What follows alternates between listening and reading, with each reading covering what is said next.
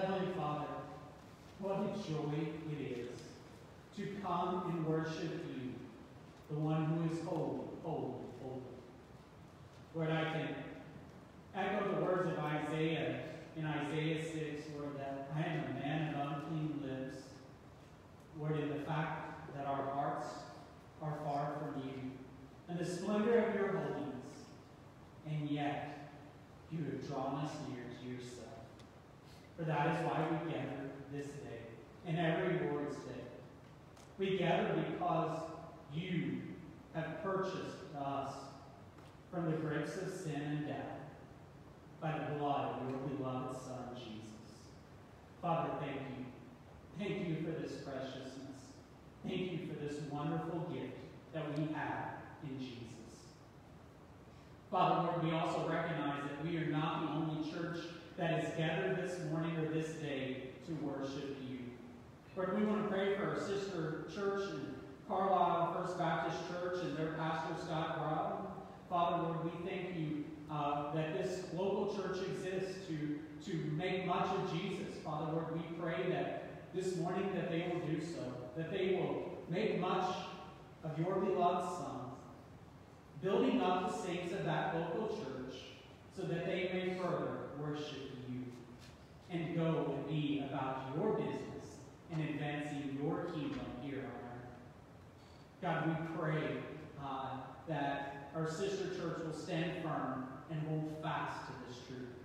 Father, Lord, in, in the same way we pray that we will hold fast that we would not waver from the truths of Scripture, that we would not waver from the truths that you have revealed to us, and that the church has held for over 2,000 years. Father, Lord, help us to be faithful and to hold fast. Father, Lord, we also want to pray for our mission areas around the world and, and the work we do in reaching the nations. So this morning, Father, Lord, we want to pray for a family there serving in Mozambique, Lord, who has had to go on medical leave for, because of their six-year-old daughter having problems since April. Lord, we pray for this family and treatment and improvement for this little one. Father, Lord, we pray, uh, while we do not know their name, we pray, oh God, that you would be with this family, that you would strengthen them and sustain them. Help them to know that you are near in the midst of uncertainty, that they may hold fast to you. God, we also want to pray for the people that they were working among, the Yao, the Yao people there in Mozambique. Father, Lord, we pray for these brothers and sisters that this missions family has left. Lord, we pray that they are growing in maturity each and every day, that they are being faithful to open up a word, even if they were not quite ready to be turned out on their own. Lord, in your providence, you are having them stand. So, Father, Lord, we pray that you keep them standing. We pray that you continue to help them to be faithful to the gospel and continue to declare it so that others may come to know it and you may strengthen those that are already. God, we also want to pray for uh, advocacy centers that are, are working uh, with women and, who are uncertain whether to carry a child. Father, Lord, we want to pray for these, making advocacy for these unborn children. God, we pray that you will help uh, use counselors, Lord, to turn them to you and point them to the value of human life.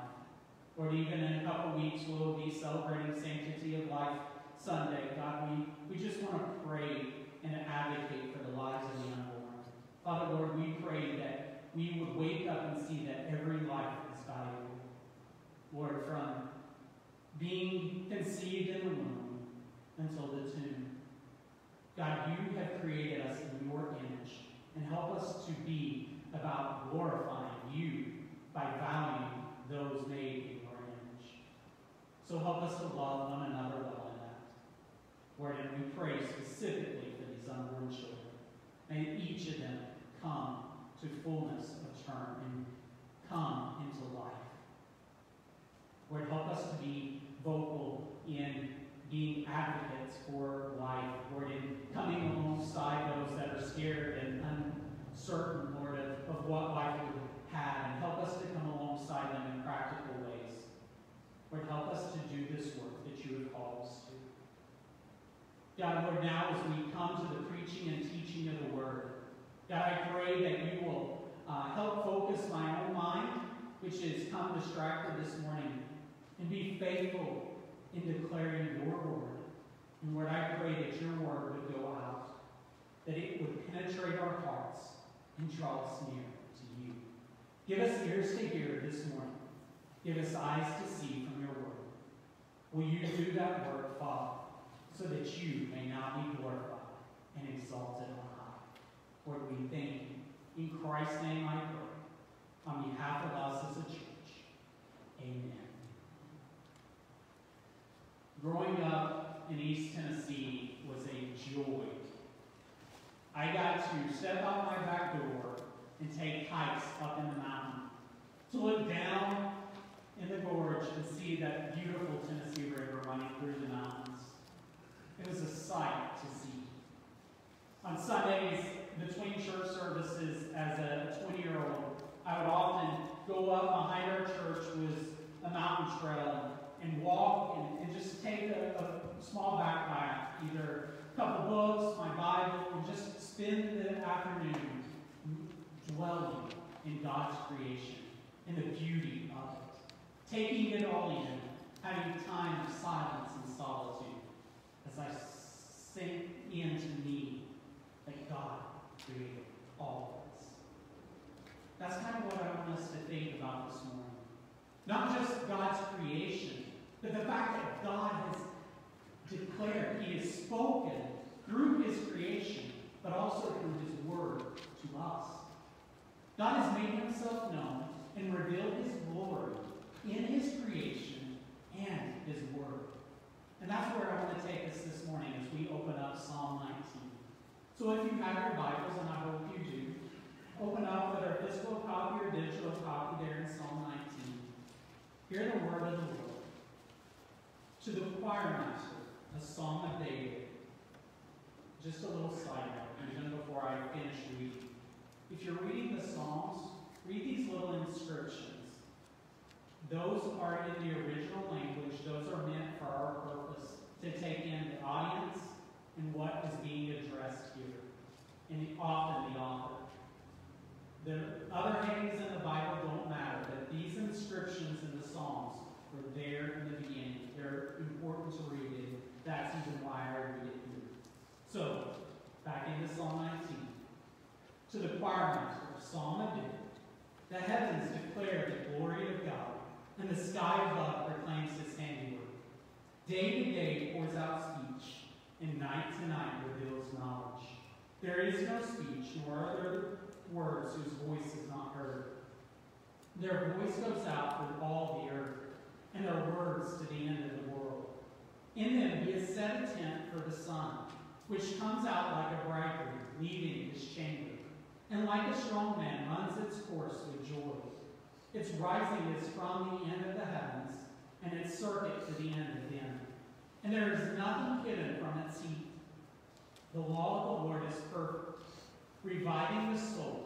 The testimony of the Lord is sure, making wise the simple. The precepts of the Lord are right, rejoicing the heart. The commandment of the Lord is pure, enlightening the eyes. The fear of the Lord is clean, enduring forever. The rules of the Lord are true and righteous altogether. More to be desired are they than gold, even much fine gold, sweeter also than honey, in drippings of the honeycomb. Moreover, by them is your servant warned. In keeping them there is great reward. Who can discern his errors? Declare me innocent from hidden faults. Keep back your servant also from presumptuous sins. Let them not have dominion over me. Then I shall be blameless and innocent of great transgression. Let the words of my mouth and the meditation of my heart be acceptable in your sight, O Lord, my rock and my redeemer. As we look through this song, and if I'm doing this whole preaching thing correctly and giving you the main point of the text, which then should be this the main point of this sermon, it is this. God's glory is seen in his creation and his word. This truth should cause us to humble our hearts before him. that's simple and yet profound. God's glory is seen both in His creation and His Word. This truth should cause us to humble our hearts before Him. We're going to look at this in, in three points that flow just from that. The glory of the Lord in His creation is point number one. Point number two, the glory of the Lord in His Word. And number three, a humble response to the glory of the Lord. Those, again, I've said it before, just kind of little handlebars to help you hold on if you lose track during the sermon. That way you can kind of know where we're at. If you have a side thought, that can help bring you back in. This is where we're at. So, the heavens declare the glory of God above, and the sky proclaims his handiwork. Just as, as the introduction in, me looking down at the mountains there in East Tennessee, creation is talking to. It speaks. It tells us of who our God is and what he's done. It tells us that he is the one who made the heavens and the earth. It tells us that we were made in his image. Even as you look at, at people, were knit together in such ways that could not be by chance in some Big Bang theory. We were created and designed. I love this, uh, a little children's book we love to read, Beds of Grace. It's Don't Forget to Remember by Ellie Holcomb. It starts like this. It says, Did you know that creation is talking to you? Wherever you go and whatever you do, the earth will keep giving you clue after clue so you won't forget to remember what's true. This little children's book is so profound as, as it lays Psalm 19.1 out. Because it tells us creation is talking to us. It's speaking not only to you and I sitting here today, it's speaking to the world. It's telling us God created this. It's His handiwork. It's His masterpiece. I mean, think about some of the, the most famous paintings. How would you like for them to be credited to other painters? That's what we do when we miss this point that creation is pointing to the God. Pointing us to God so that we may marvel in His glory and worship Him. So, like walking through this, not only does the heavens declare the glory of God, and the sky above proclaims his handiwork, look what it says there in verse 2. Day to day pours out speech, and night to night reveals knowledge.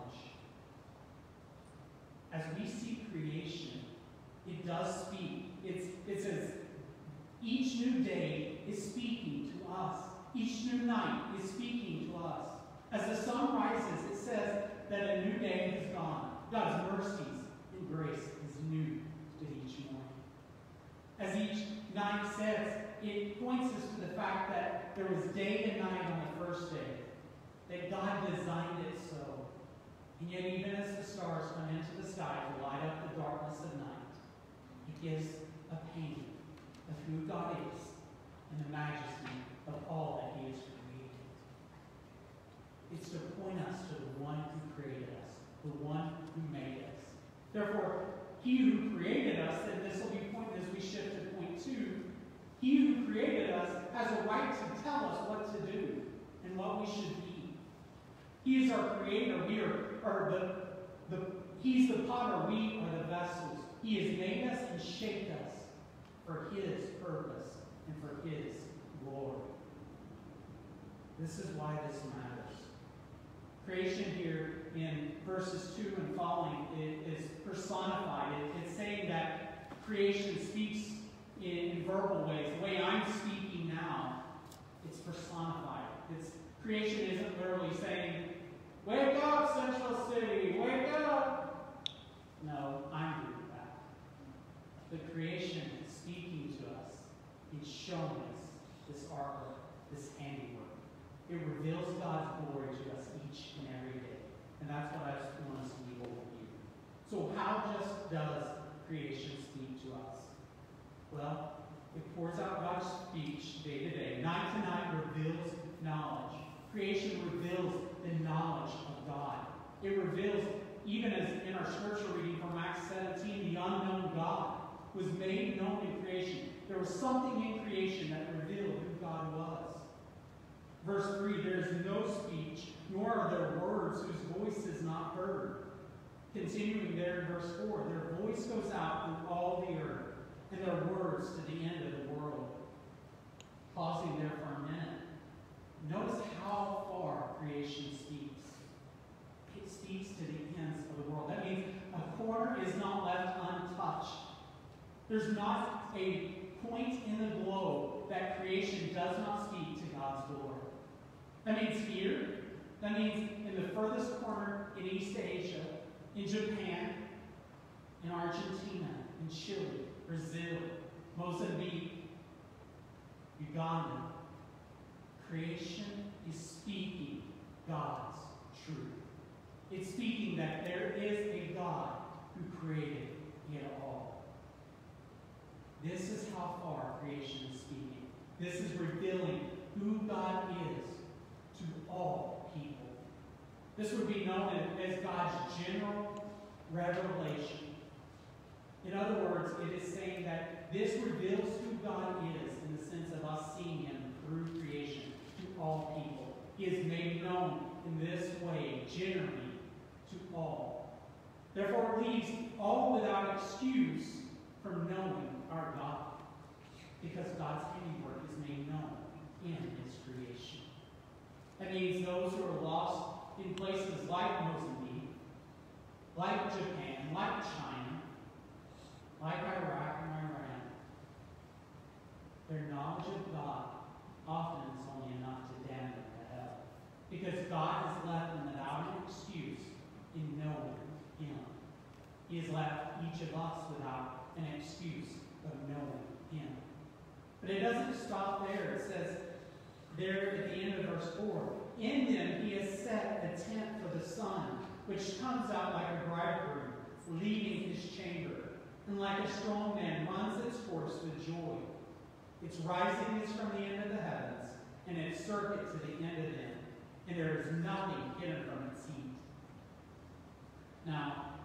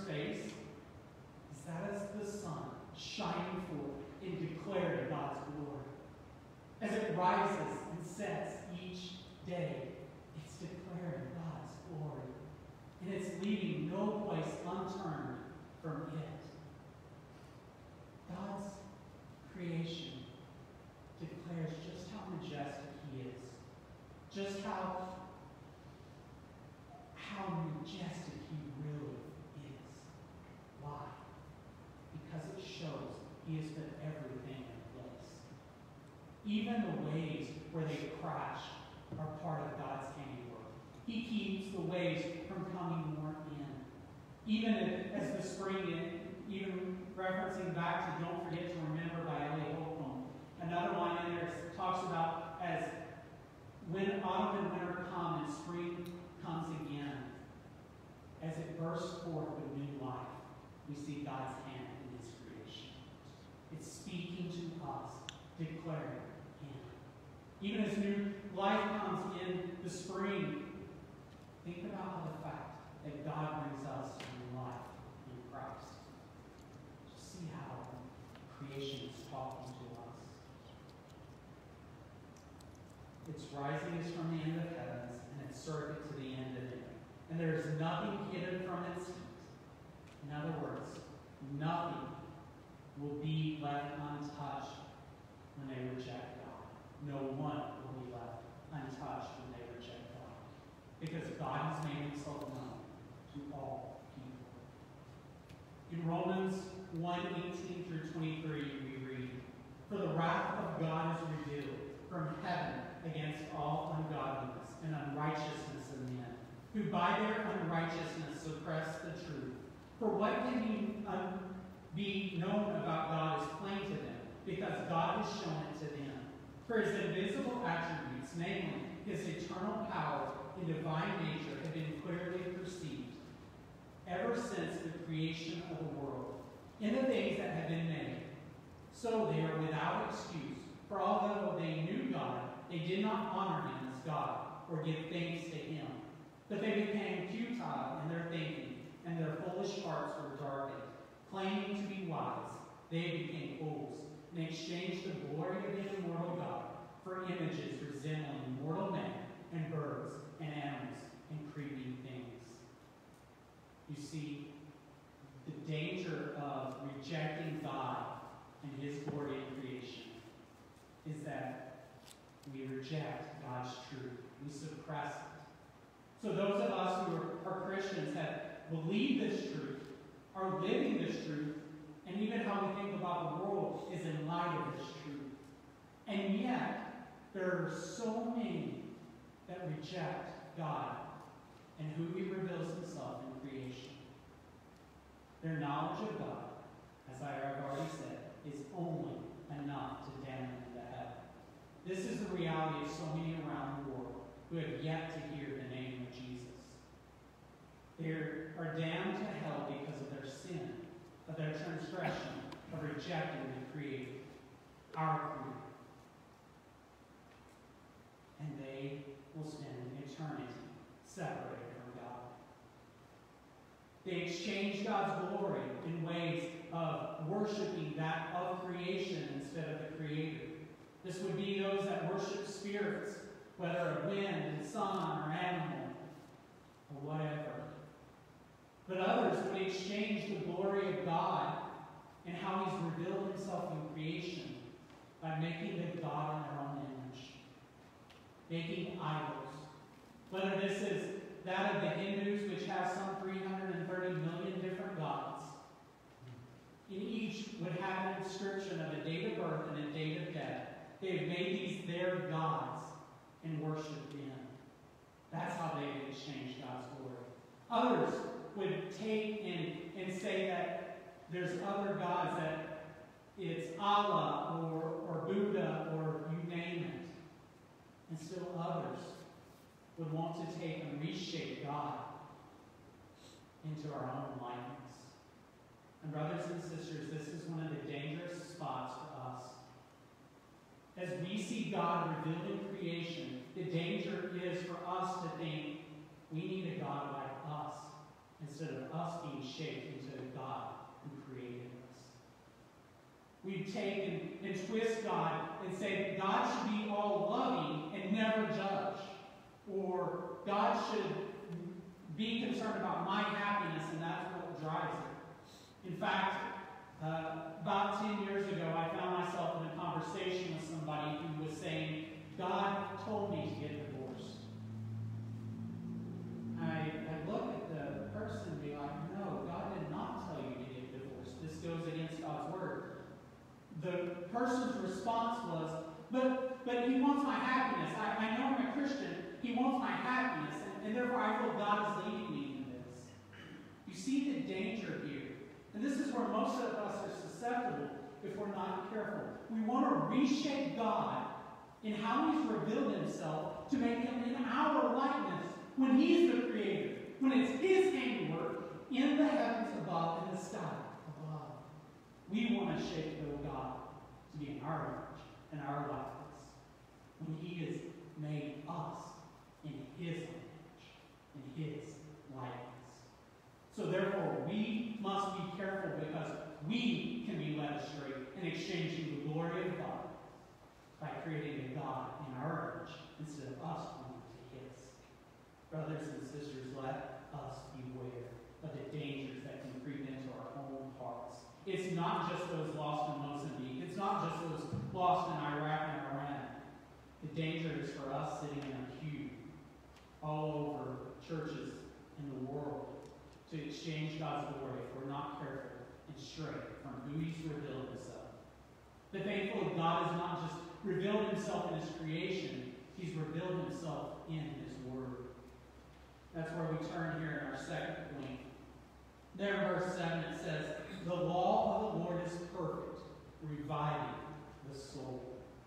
Just as God has revealed himself in his glory in his creation, he's revealed his glory in and through his word. Or as Charles Spurgeon puts it, like the heavens, the scriptures declare the glory of God, and like the sky above, they show his handiwork. But while the sky shows God's handiwork in creation, the word of God shows the same handiwork in redemption in that new creation by him who says, Look, I am making everything new. God speaks the story of redemption to us through his word. The word of the Lord, the law of the Lord, shows God's handiwork in redeeming a people such as us to himself. Look how he does this. It says there, the law of the Lord is perfect, reviving the soul. The testimony of the Lord is sure, making wise the simple. The precepts of the Lord are right, rejoicing the heart. The commandment of the Lord is pure, enlightening the eyes. The fear of the Lord is clean, enduring forever. The rules of the Lord are true and righteous altogether. First, notice here how he describes that the law is perfect. The testimony of the Lord is sure. So the word is sure. The precepts of the Lord are right. So the, the law is right. The commandment of the Lord is pure. The fear of the Lord is clean and endures forever. The rules of the Lord are true. So, how is the law of the Lord perfect? It's sure, it's right, it's pure, it's clean, and endures forever. That is the word the Lord has spoken. Imagine if one of us was to go and make a statement. How true is that statement going to be in an hour, or a week, or a year? We, as much as we try to tell the truth, we are not the sovereign ones whose word is unchanging.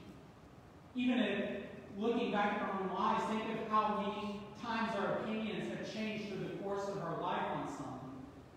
We could start out and be like, dogmatic, never, never, never, yet, and it's like, eh, some maturity. No, actually, there's a little bit more here I need. I didn't think through all of it. I need to be a little more gentle in how I approach certain things. I'm talking about my own life. What about yours? And yet, here, the law of the Lord is pure and perfect. It's unchanging, and it does not fade. It's there forever. That's how God has revealed himself. So, so this Bible that we're reading, yes, it has context. It has historical context. It has an original audience, and yet it speaks to us the same today.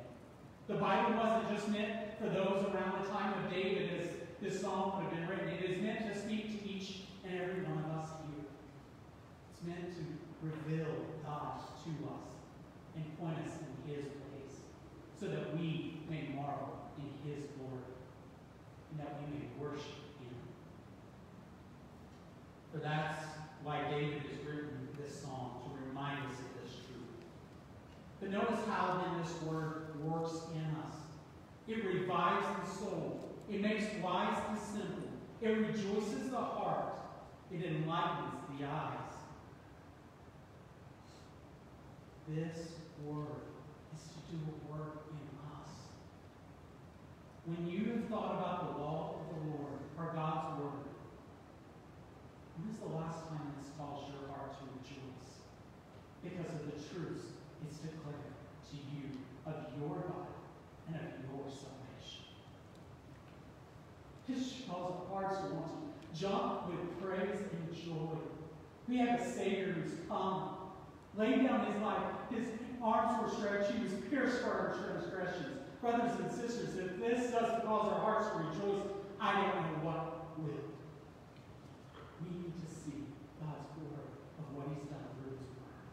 It should point us more to him, more to be in awe of him, and to worship him. This is the glory of the Lord revealed to us. There in verse 10, it even goes on to say, More to be desired are they than gold, even much fine gold, sweeter also than honey, and the drippings of the honeycomb. More to be desired than fine. How many of us are willing to spend time working and striving after worldly success? And how little often are we to spend time opening up God's Word and desiring it and treasuring it? Do we value God's Word more than we do gold?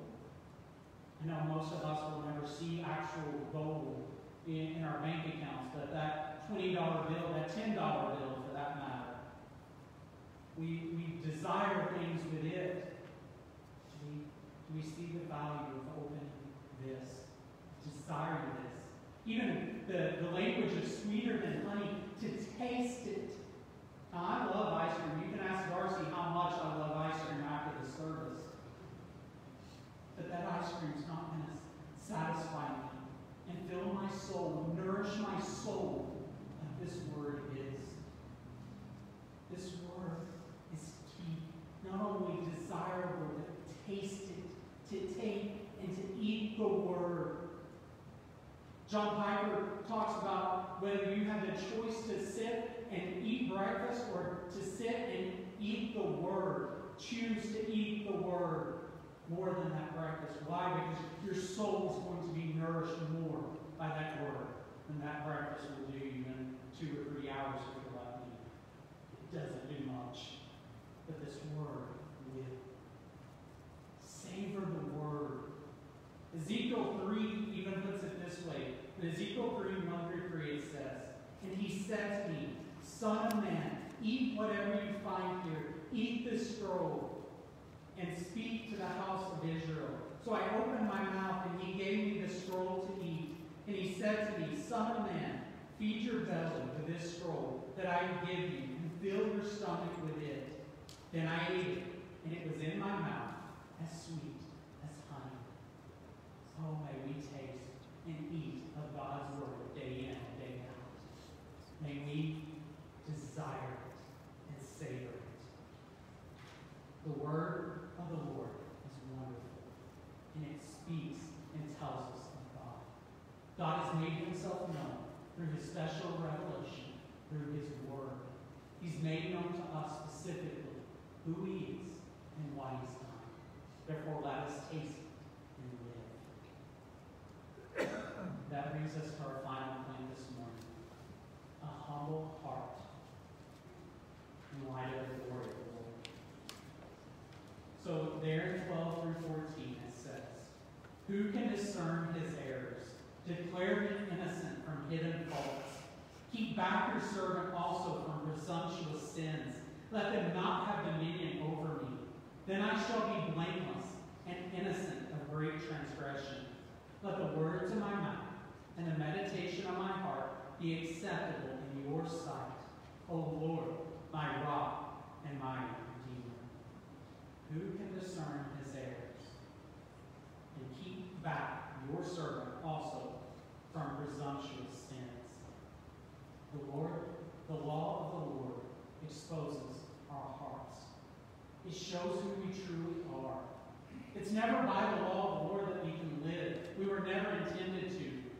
David, who, who was long before Christ, the one who was waiting for the, the Son who would sit on his throne forever and ever, is saying,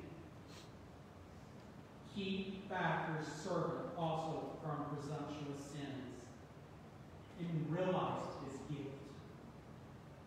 Christian, don't let us fall into the trap of thinking we're guilt free or we're stop free, if we want to use that language. We are not. David recognized it. Let us. Or maybe if you're here or watching online and you don't know Christ, sin, and may it cause you to cry out to God. Or if you're a Christian here and you're struggling with sin, those presumptuous sins that creep up and you do them even though you know they're wrong, cry out to God.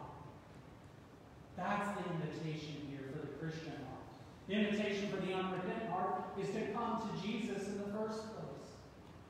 Because washed in the blood of the Lamb, we are washed free from our sin. In the blood of Jesus, we are washed of sin. Come to Jesus. Whether for the first time or coming again to Him, we need to come to Jesus. We need to pray like David. Keep back us from presumptuous sins. Let them not have dominion. Brothers and sisters, when we gather to pray, whether it's in a small group or a Wednesday night or Tuesday, women's prayer time, pray, pray these types of prayers. This is the scriptural prescription of how prayer time should be. Let us pray and keep one another from fault. Let us never be so complacent that we keep from praying for one another to keep free from sin.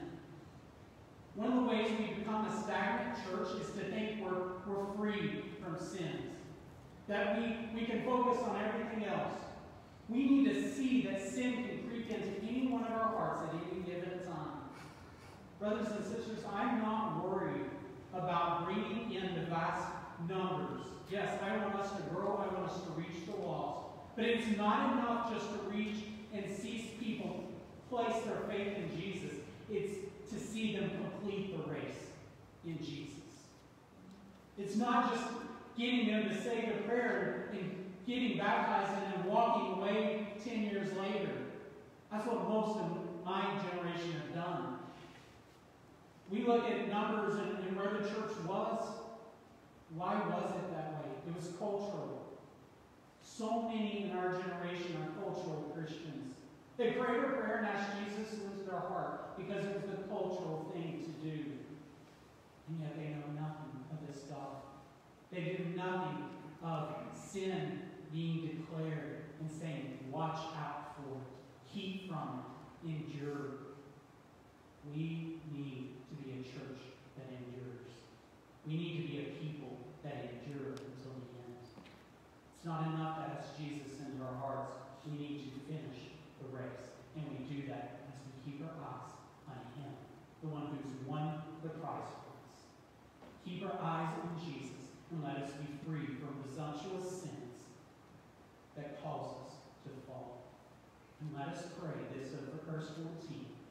Let the words of my mouth and the meditation of my heart be acceptable in your sight, O Lord, my rock and my redeemer. We gather each Sunday because we know the one who's. We don't invite people here because we have it all together. We invite people here because we are people broken for a hospital and we desperately need Jesus. Let us hold fast to him this morning and as we go throughout this week. Let's pray. Heavenly Father, Lord, your glory has been revealed in your word and in creation. May we humble ourselves before you this morning. May we humble ourselves in seeing that we are called to worship you, to delight in you, to savor your word. God, I pray that we will be a people that so praise your word, Lord, that we can not be satisfied enough by it, that we are taking and consuming it constantly. God, I pray that we would be a people that is humble and constantly keeping our eyes set on Jesus to keep us from sin. God, will you work in us? We are asking, we are pleading. It must be of you through the power of your word and the power of your spirit. Lord, we ask this in Jesus' name. Amen. You stand